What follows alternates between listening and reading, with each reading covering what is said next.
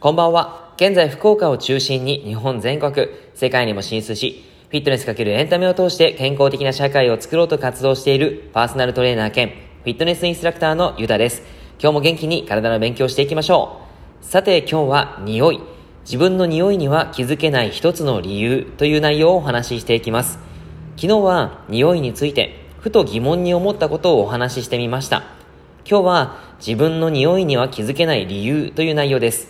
実は多くの方が疑問に思っているんじゃないかなっていうこのテーマ、結論から伝えていきますが、その答えは順応です。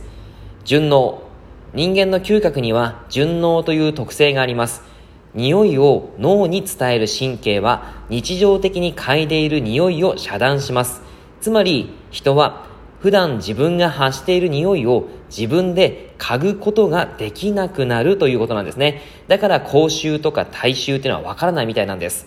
ちなみに僕たちが海外に行くと現地の人の特有の匂いに気づくように海外から日本に来た外国人の方々も日本特有の匂いを感じるそうです。どんな匂いなんですかね興味があります。ちなみにプルースト効果というものがあります。この効果は昨日の内容にかぶってくるんですけども、通りすがりの他人の香水やシャンプーとか、嗅いだことのある匂いから、思い出が記憶から取り出されます。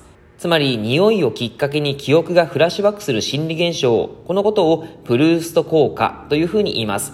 匂いが記憶と結びついているからこそ、匂いにまつわるエピソードがフラッシュバックしてくるんですね。なので、昔好きだった人が、そのシャンプーの匂いをしていて、そして、すれ違った人のシャンプーの匂いを嗅いだ時に、その人に好意を抱いてしまうとか、その人に好印象が出てくるというのは、プルースト効果によるものなんですね。相手への印象が匂いで好きか嫌いか判断されてしまうっていうことなんですね。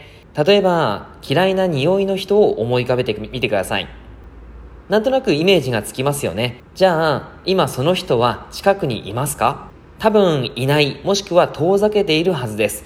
つまり本能的に匂いが嫌いなはずなのに、その人自身を遠ざけてしまう。それは自分を守るためにしょうがない行動なんですね。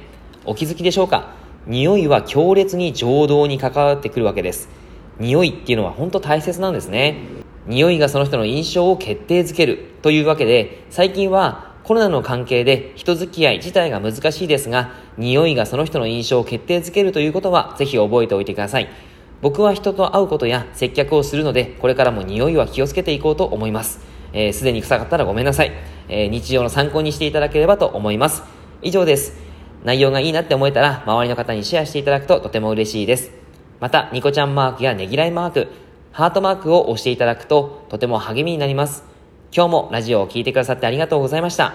では、良い夜を。